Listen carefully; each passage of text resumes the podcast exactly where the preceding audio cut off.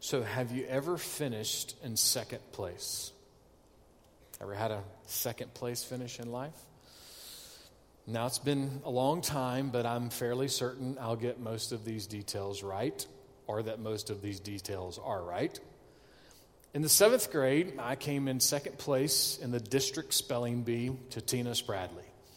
I think it was because I spelled the word squalid and they wanted the word squalor. I don't know. My mom says it was me, but I don't know. In eighth grade, I was the second string center on the football team behind Jeff Temples. In ninth grade, I came in second in the class president election to Rod Kite. In 10th grade, I came in second in the class president election to Rod Kite. I had a rough few years there. But 11th grade looked up. In 11th grade, I won the class president election by getting a few more votes than Rod Kite.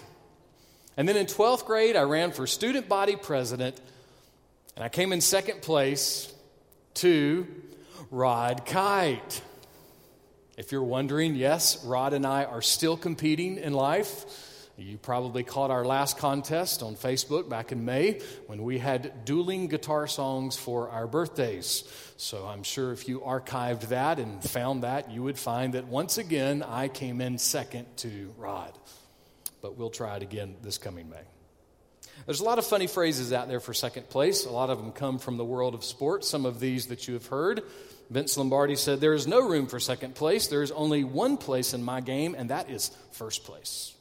Dale Earnhardt said, second place is just the first place loser.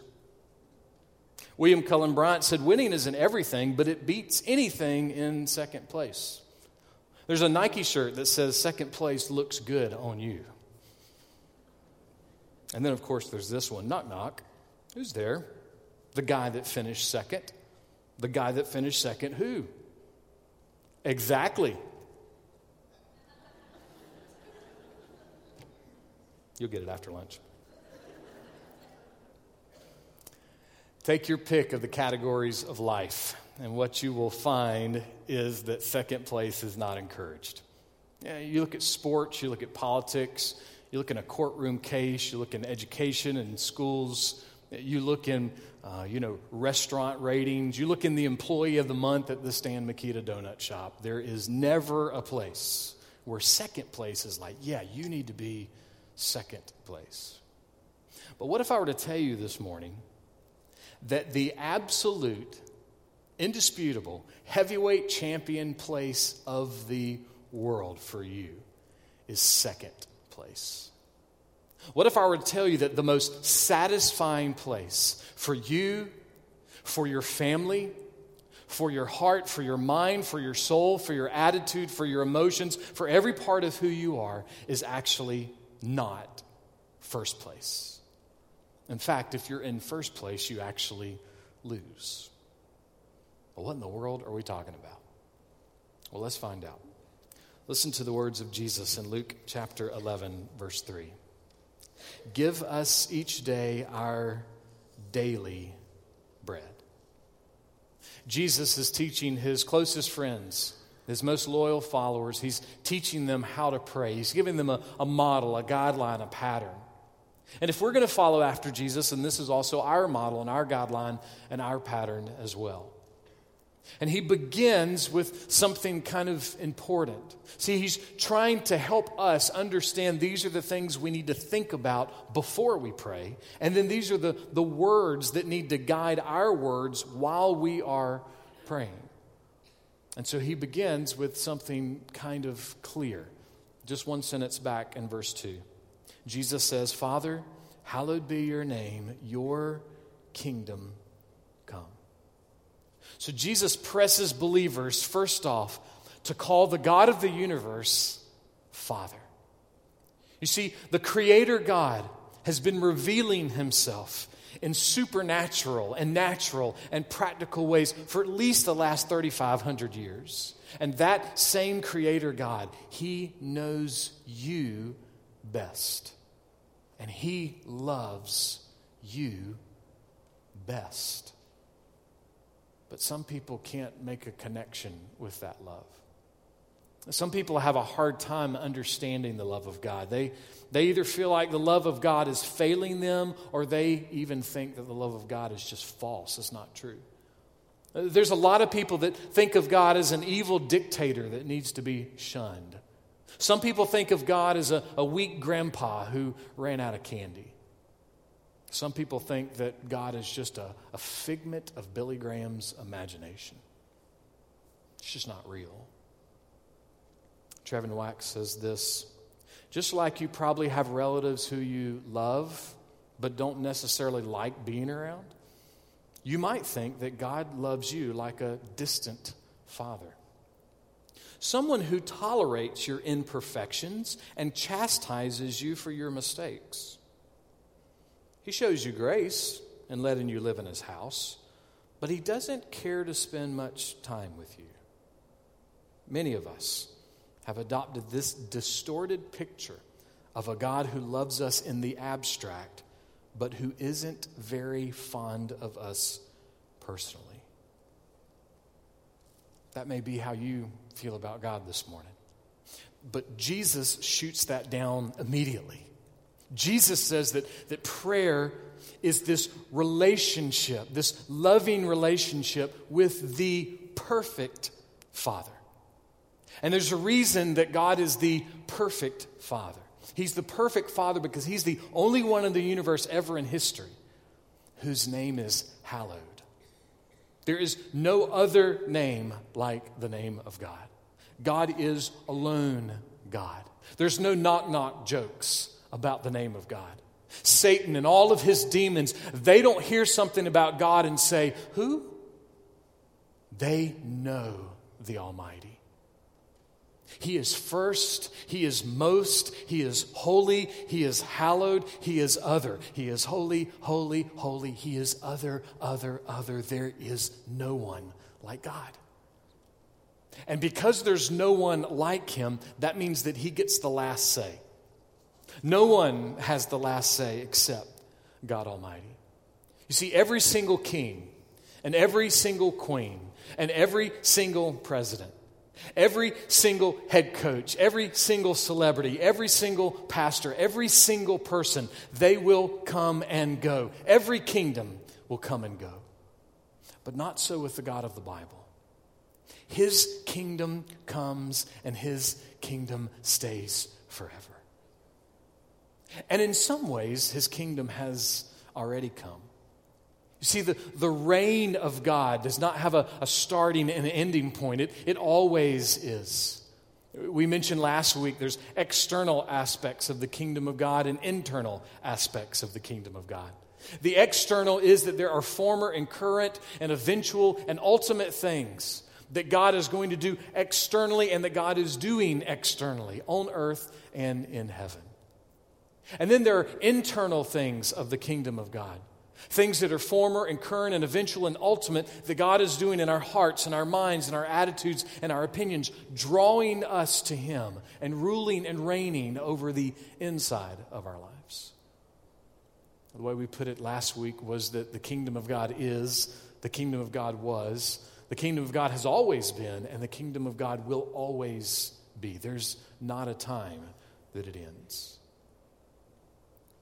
Now, that kind of makes our prayers sound different, or at least it should, right?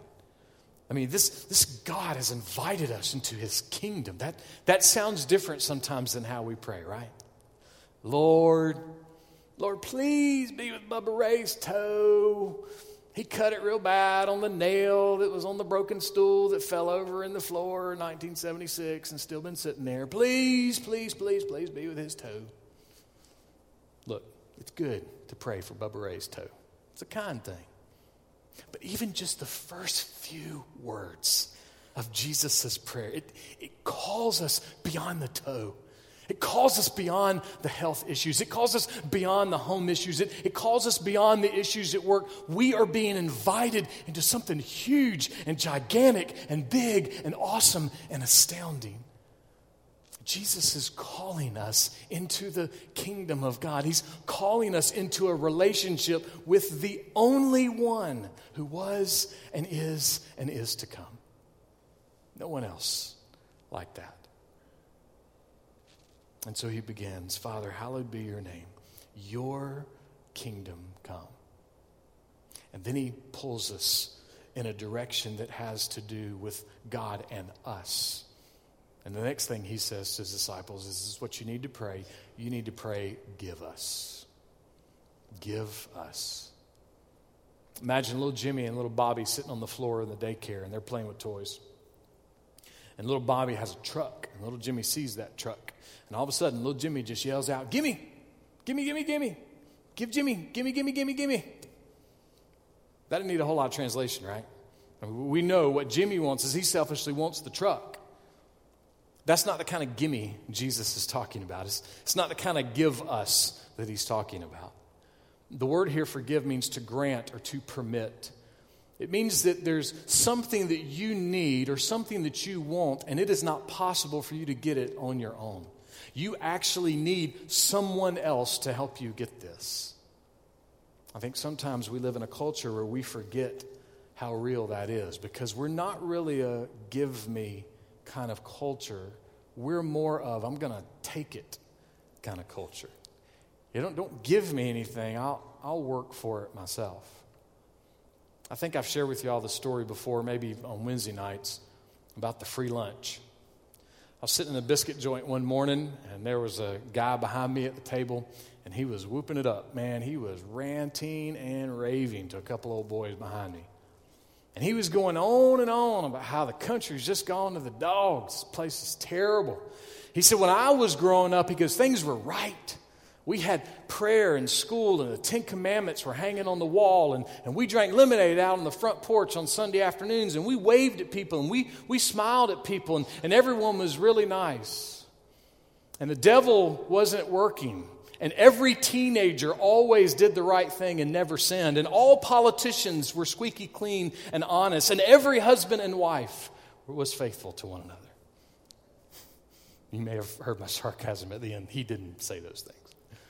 There's never been a decade, a year, a day that the enemy wasn't alive and well. Sometimes he's just behind the scenes. He's not hanging on the wall, but he's there. So this old guy, boy, he's, he's going to town. And then he gets on school lunch, free lunch at school. Man, he got all wound up about that too. It's the worst thing that had ever happened to this country, worst thing ever happened in the school system. It's just awful. And then, in a voice loud enough that all the old boys at the biscuit joint down the street could hear him, said, I ain't never had a free lunch in my life. Sadly, a few weeks later, I found out the guy was a preacher. that doesn't help the story at all, sorry. But you know what I wanted to turn around and say to him was actually, sir, every single lunch you've ever had was free.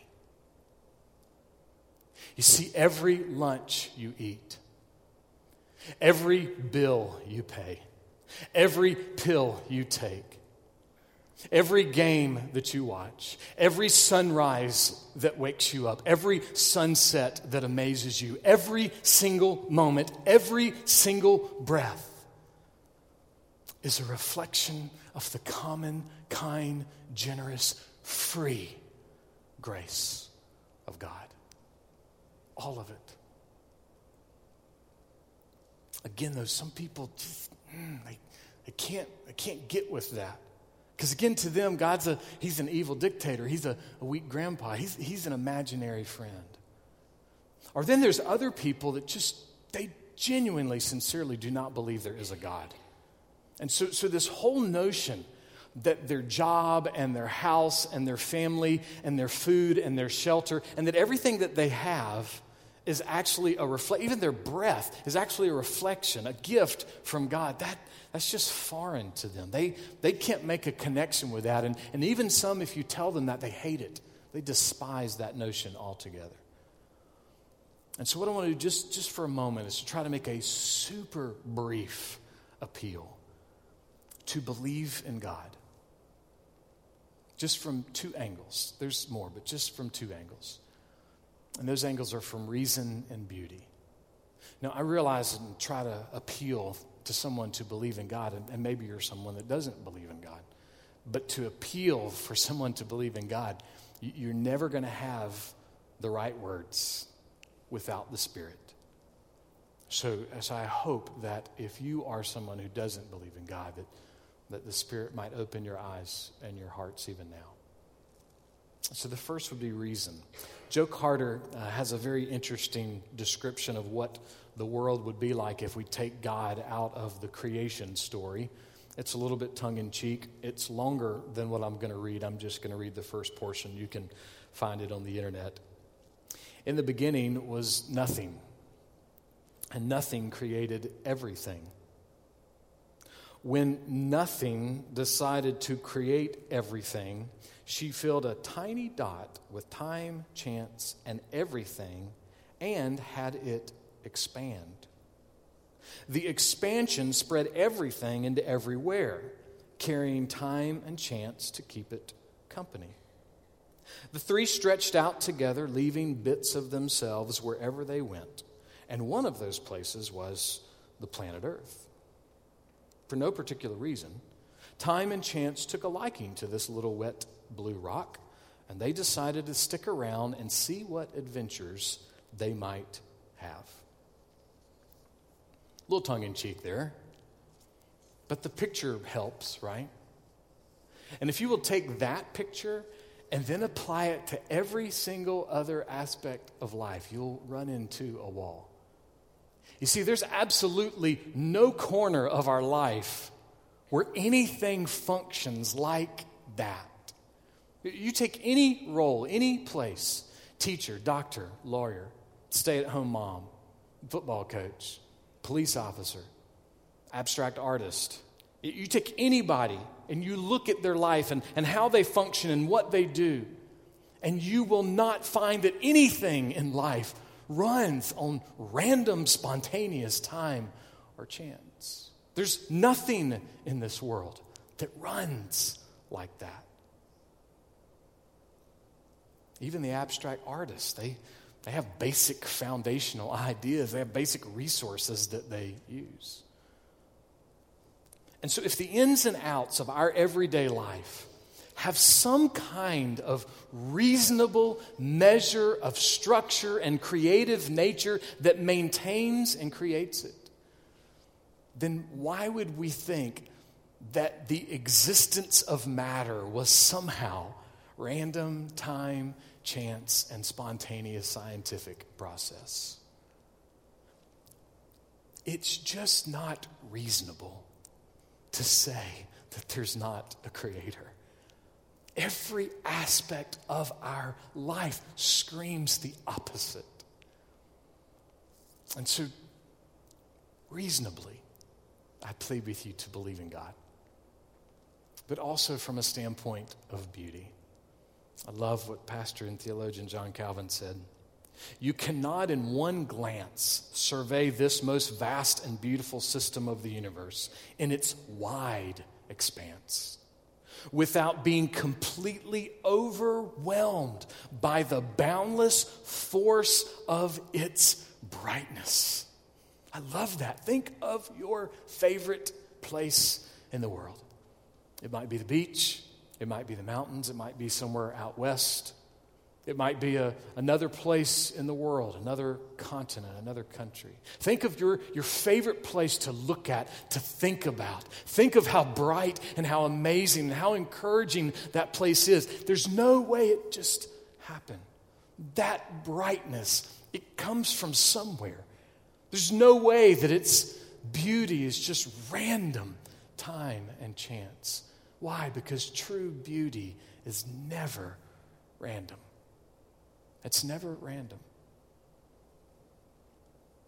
You see, the reality is it's not that we don't have enough proof of God's existence. It's not that we don't have enough evidence. It's just that when we see the evidence, we don't like it. And you know why? Because when we see the evidence, this is what we see. We see all of that evidence sitting in first place. We see all of that evidence sitting in the winner's circle. We see all of that evidence on the gold medal podium. And when we look at it, we realize we aren't there. We're not in the winner's circle. We're not in first place. We're not there with the gold medal. And we don't like that. It's not that we don't have the evidence. When we see the evidence, we realize it doesn't point to us. Paul said it this way in Romans, Romans chapter 1 verse 20, for since the creation of the world, his invisible attributes, his eternal power, his divine nature, being understood through what has been made, so that they, meaning anybody, are without excuse.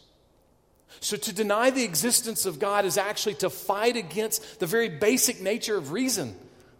To fight against the existence and deny the existence of God is to fight against the very basic nature of beauty. But the fight is not confusing. The fight should not surprise us at all. Because the fight just keeps reminding us we don't like second place. We don't want to be in second place, which is probably exactly why Jesus, right here in this moment, in teaching his disciples how to talk to the God of the universe, says, You need to say, Give us. You need to turn to God and ask Him to give. There's a sense here that what he's saying is this you need to pray this way because you need to be thinking when you pray, God, if you don't give me what I need, I will have nothing. I mean, think of this.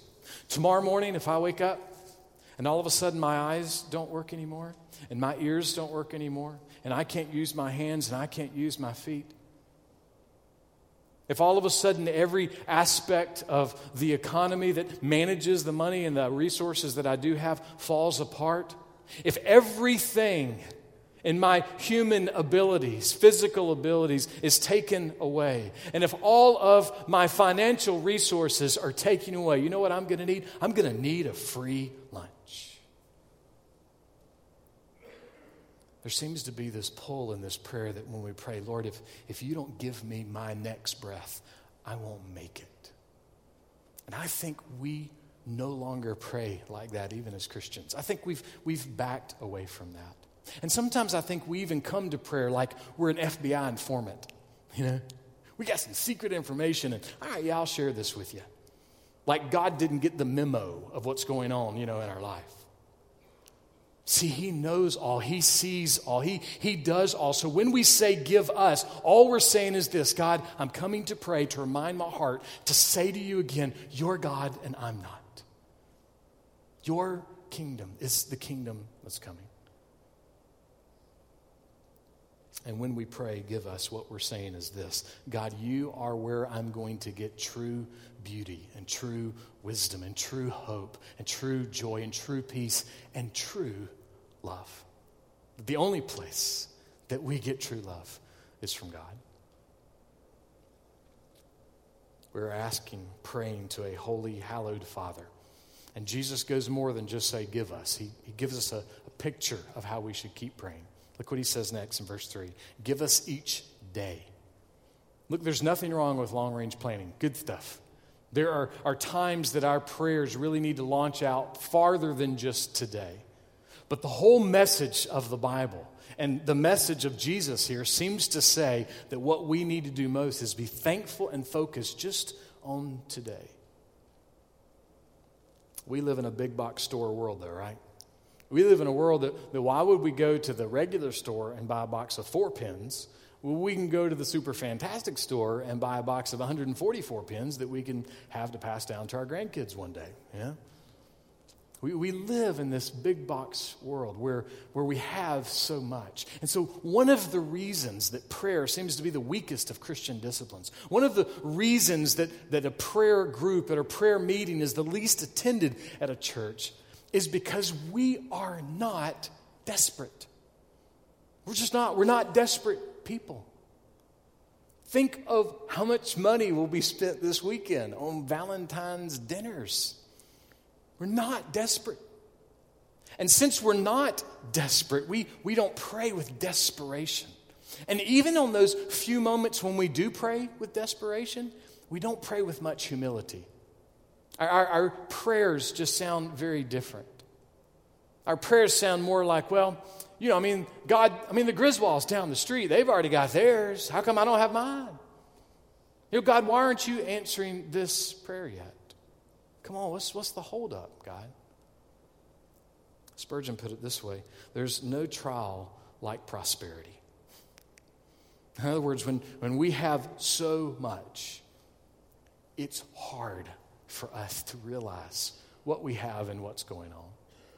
Somebody's put it this way when you look at how, listen to how many of us pray before we pray over our food, it sounds almost like a, a mechanical ceremony of just saying, hey, let's eat. You know, there's not much passion, much joy, even in how we pray over our food. The simple, joyful thanks of every day is being strangled. And what's it being strangled by? What's being strangled by what's going on tomorrow.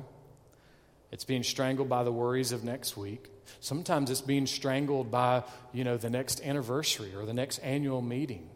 And we're so worried with expectations. We're so worried about how things have to be and, and the way we want things to be. If we look just casually at the life of Jesus, we will see something pretty consistent, though. He continues to say, Look, you need to be thankful and focused on today. This is where your heart, this is where your mind and your love and your passion needs to be. And he's saying this is where your prayers need to be too. Even specifically, he says that. Look at the next part. Give us each day our daily bread. All right, now just for a moment, this is Jesus the Christ. This is the Messiah. This is the Son of God. He's teaching his disciples how to pray. And he says, Ask God for bread. Bread. I mean, really, doesn't that sound a little bit silly? I mean, this, really? We're supposed to ask God for, we're supposed to ask the God of the universe, you know, for a slice of pumpernickel? Yeah, you are. And here's what Jesus is trying to do with that one simple thing He's trying to let you know God even cares about your slice of pumpernickel. Cares about that. I love how Peter says it, 1 Peter 5 7. He cares for you. Listen, I don't know what trial you're in the middle of right now. Well, I do know some of your trials. I, I don't know what it is that you're struggling with or wrestling with. I don't, I don't know what prayer you think God is not answering that you think He should be answering. I don't know all your problems at school, all your problems with your friends, all your problems in your marriage or with your family or with your kids or your grandkids or, or what you have facing you at the doctor's office this week. But regardless of what it is and who you are and where you are, I can promise you this is always true. God cares for you.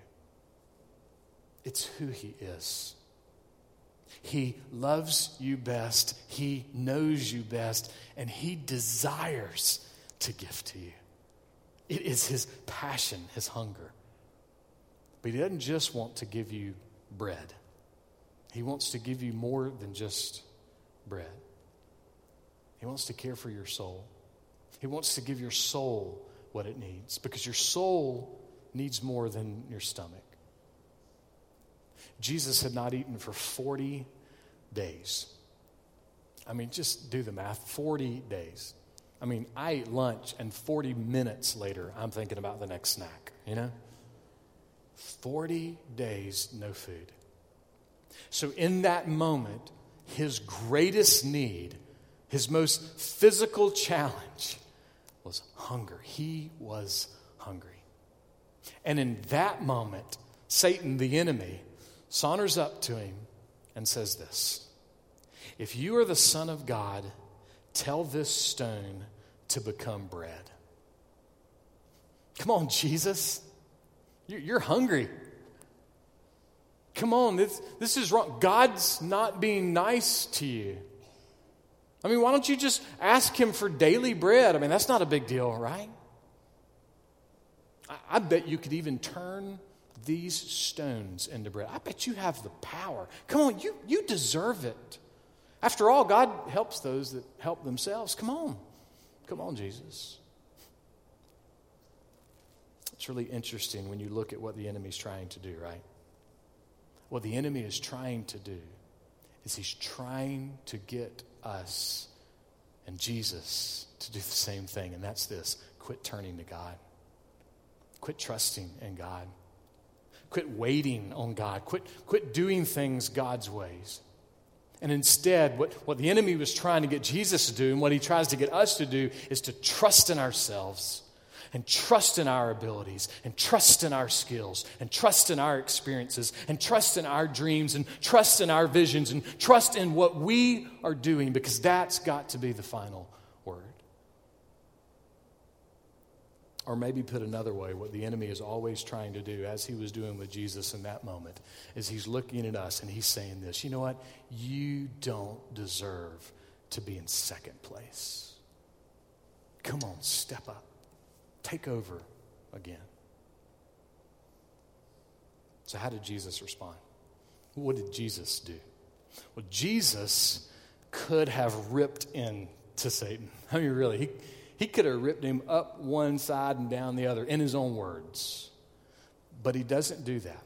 Jesus actually uses God's words. He uses the scripture, he uses the bread of truth. And what does he use? He goes all the way back to Deuteronomy. Deuteronomy chapter 8, verse 3.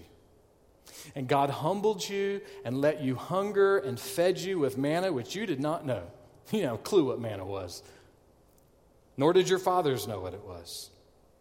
And he did that that he might make you know that man does not live by their next paycheck.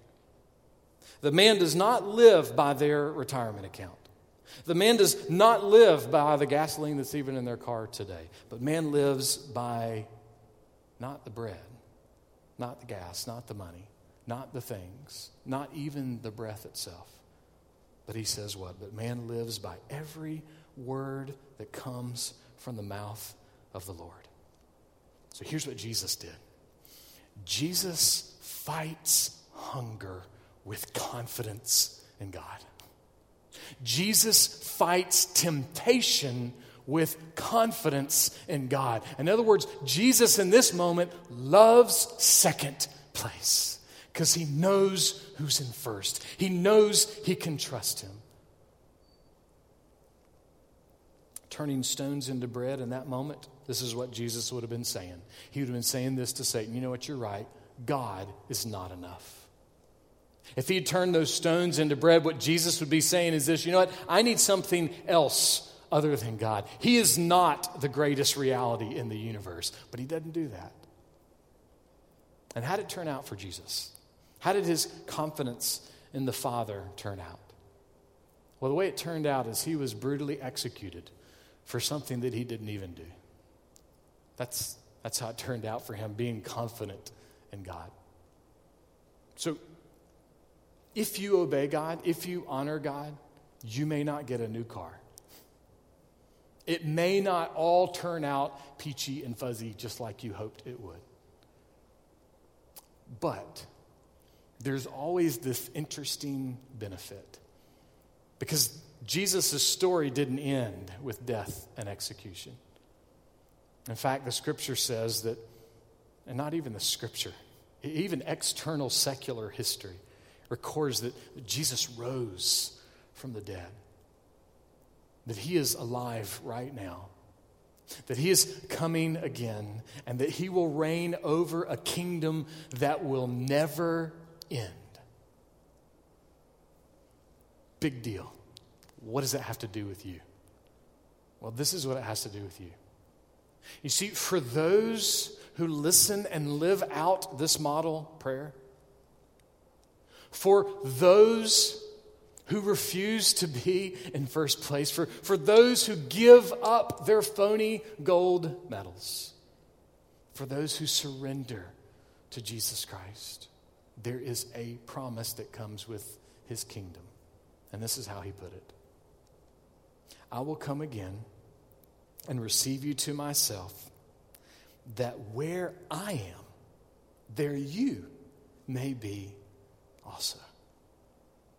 With the King in his everlasting kingdom, a kingdom with perfect and never ending joy, perfect and never ending satisfaction, perfect and never ending, satisfying, true, pure love. You see, the kingdom of God is the definition of winning. And that's why second place to the Lord is for winners.